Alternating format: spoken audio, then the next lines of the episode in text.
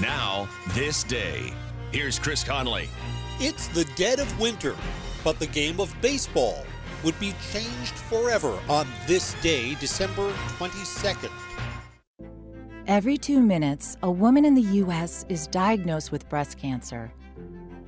And in that split second, her life changes forever.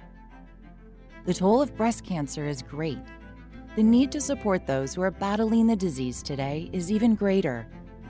We're fighting alongside patients because we know one moment can change a lifetime. United by hope, we can end breast cancer. Join our fight. Save lives.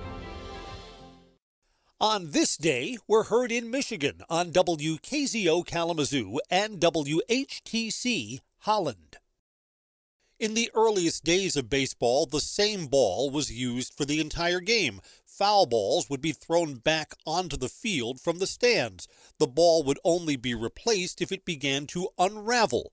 Now, by the end of the game, the ball would be so scuffed and discolored, curveballs would be even harder to hit, and the old baseballs simply didn't travel as far.